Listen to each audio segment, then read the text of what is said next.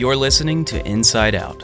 Inside Out with Tim Gilligan is a podcast providing weekly biblical insight to encourage you on your walk with God. What you do day by day takes you to your future. And most of the time, the greatest fruit in your life is cultivated through the small, spiritual disciplines you exercise on a consistent basis. This podcast is meant to help you live a life that is happy, stable, fruitful, and blessed. And now, let's get ready for Pastor Tim. Enjoy today's episode. Hello, and welcome back to Inside Out. And we are uh, in another episode here talking about prayer. And in the last episode, let me just remind you, we've been talking about the Holy Spirit and uh, all under the banner of Holy Help. And I'm uh, moving toward here. I want to be able to help us understand uh, one of the great benefits, blessings, and mysteries. Uh, it's really a spiritual and supernatural thing, and that's how the Holy Spirit helps us in prayer. And I really feel that I need to lay some groundwork, some foundation here regarding prayer in general. Uh, because what we want and what we're, we need is the Holy Spirit to help us in prayer. So that being said, let's let's look at how prayer works, how we're to be involved in prayer, and then I think we'll arrive at a really good place to help us understand how the Holy Spirit helps us in prayer. So in the last episode, if you'll recall, we talked about, first of all, you need to pray, and uh, that's you, pray. Don't let... Don't just have others pray. Don't just, you know, fill out a prayer request card. That's all good, and that is powerful. But you need to pray, and the best way to learn to pray is to pray. Secondly, you need to pray for your requests and your petitions, your needs in your life. And uh, we talked about those pretty thoroughly in the in the last episode. And so pray for uh, petitions and requests. And then I want to expand on that. Pray, uh, make sure you're prayed for. Prayed for. What do I mean? I mean, make sure that you have someone in your life that's praying for you. Do you know of anybody that's praying for you? Do you have a, a good friend or friends or a small group or or somebody that's praying for you? There are prayer lines. I, I listened to a Christian radio station on the way into the office this morning too, and you know the uh, hey, call or text into our prayer line. There's another radio station I was listening to on the way to the gym early yesterday morning, and the and the D J was actually having a, a an active time of prayer. It was cold, it was dark, and he was praying for people that had called or or messaged in, you know, their needs, calling them by name, and and I, you know, there's the part of us that wow, just somebody knows my need and somebody knows my name and so forth, but beyond that, that somebody is praying for you. And I found myself joining in the prayer uh, for those people, adding my faith. Um, you know, God help that guy with this and that lady with this and that family with that. Um, but I think you need to have people that you're really aware of are in your life that are praying for you.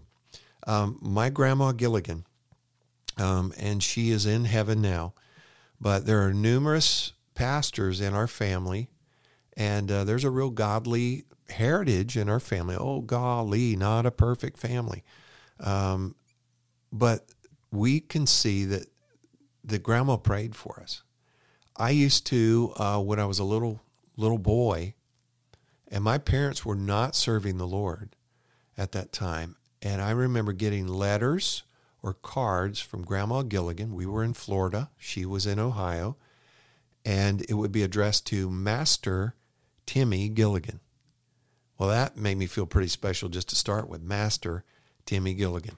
And then she would greet me and maybe send a dollar um, or things like that. And, um, you know, I'm hoping school is going well for you or this or that. And then she always would say, and I want you to know that I am praying for you. And in time, I found out daily she was lifting my name, my face to the Lord, praying for me. And uh, in the family, you know, there have been numerous, like I said, uh, people serving the Lord in full-time ministry, and then a whole lot of people within the whole family that have a heart for God, which is the main thing. So make sure that you have someone in your life that is praying for you. I went to a conference uh, a couple of years ago, and um, they had a prayer team that once you got registered for that conference, they had a prayer team that would be praying for you. Um, and then they had a card for you. And the, and so this husband and wife part of the prayer team hunted me down, had a card with my name on it. So we've been praying for you for three weeks. And um, this is something the Lord put on our heart for you. And I, I'm right there. I went into tears, you know. So you've got to have people praying for you. I have I have uh, good friends that are like brothers that we've committed to pray for one another. There are people in, in you know in your church or wherever. But here's my question: who is praying for you? You need to be prayed for. Who's praying for you? Um, you might need to recruit some folks. You might need to tap a friend that you've got this good friendship with, and they're a believer, and you've not really crossed this line here, but cross it and say, hey, you know what? I will commit to be praying for you. Will you pray for me? You know, will you pray for me just daily in general? And then as a need comes up, I let you know, would you pray for me? Um, I think it's vital that you do that. And um, you need to be a part of a church, a small group or whatever, where you have access to, you know, some people that, that would be praying for you. In Exodus uh, eighteen, verse nineteen, it says, listen now to my voice. I will give you counsel, and God be with you. Stand before God for the people so that you may bring the difficulties to God. Acts six four says, but we will give ourselves continually to prayer and the ministry of the word. And so, you know, prayer, it's just it's just vital that we're praying for one another. It should be a, a part of what happens at your church. In the church services, we always take time to pray for. Uh, we have prayer teams uh, that after every service are available for people to be prayed for. And then as you, um, you know, ask people, would you take me on as a prayer assignment? You know, maybe you've got a diagnosis or family situation or whatever it would be. Um, maybe recruit a f- few people to take that on as a prayer assignment um, so that you are, in fact, prayed for. Also, I think it's important to be prayed with, prayed with. In Matthew eighteen nineteen, it says, again, I say to you that if two of you agree on earth concerning anything that they ask, it will be done for them by my Father in heaven. And that is active, up-close, personal prayer. In James chapter five, it also talks about praying for one another. And it's just vital that you pray with.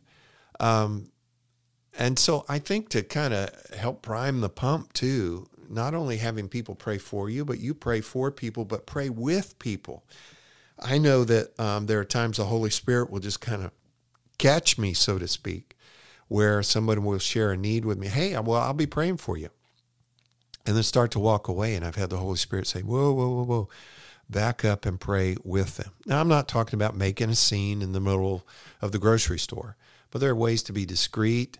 Um, you know, it looks like you're just talking with someone, but, you know, I like to make contact with them. Put your hand on their arm or on their shoulder or whatever. And if, you know, if others concerned about that, big deal. Uh, you know, I'm I'm trying to pray for my friend. Just don't be weird about it. Don't make a show about it. Don't embarrass them or make them uncomfortable.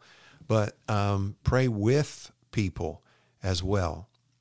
And then pray free. Rid yourself of hindrances to prayer. You know, rid yourself, first of all, of distractions. Um, I think, you know, prayer doesn't have to be so long and protracted.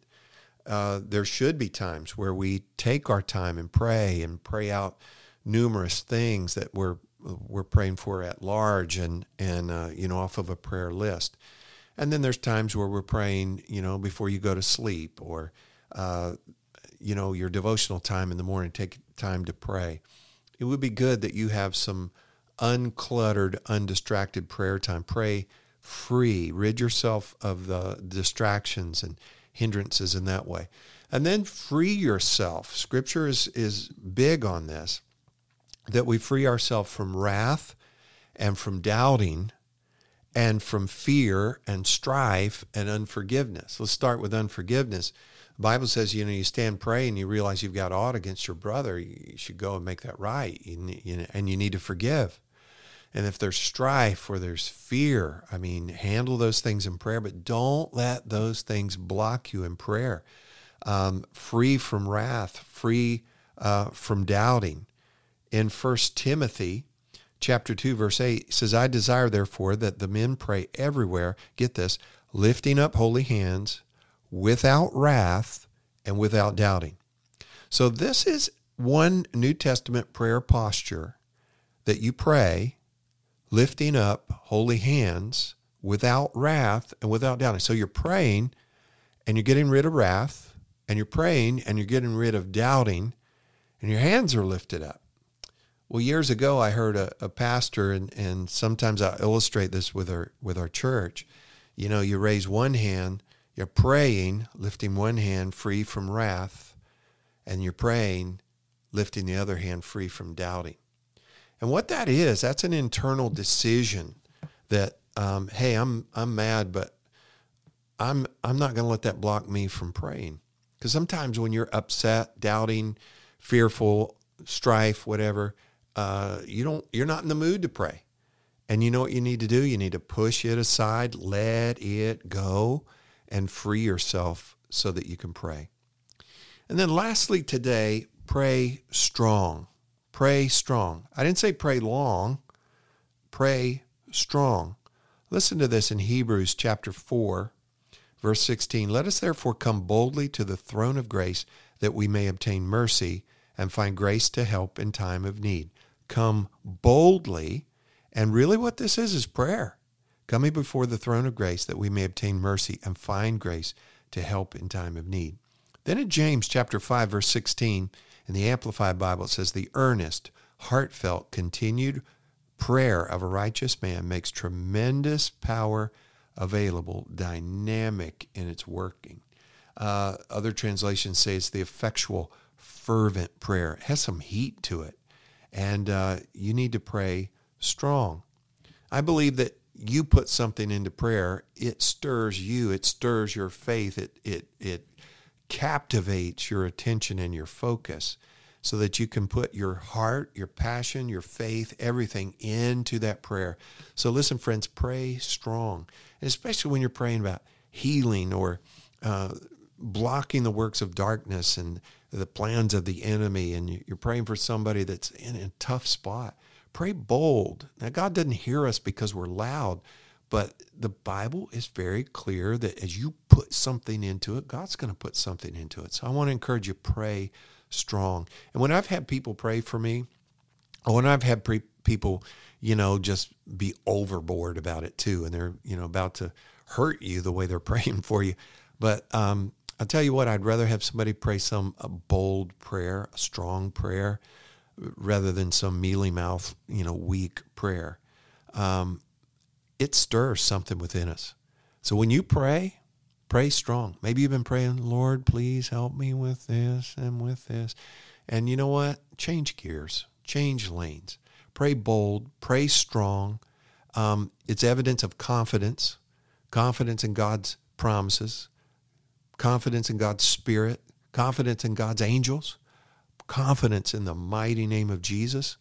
And I'll tell you what, just pray strong. And you know what? There's desperation also where you pray strong. David repeatedly in the Psalms, he cried out to the Lord. He prayed strong prayers because he was in a tough, tough spot.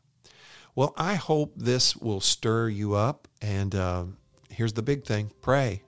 As I said before, the biggest problem with praying is we don't. You do not have because you do not ask. So let's make sure that we pray. Ask God. He's, his ears are open. His heart is open. He's ready to help you and bless you, which means helped by God. Well, I hope you have a great week. I pray you do. And uh, until next time, God bless you. And we'll see you next time on Inside Out.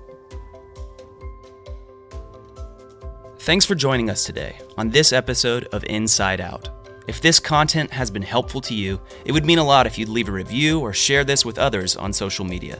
For more teachings and resources, you can visit Meadowbrook Church online at m b c o c a l a dot com. And if you have any questions for the podcast, you can send an email to podcast at m b c o c a l a dot org. That's all for today. We'll see you next time right here on Inside Out with Tim Gilligan.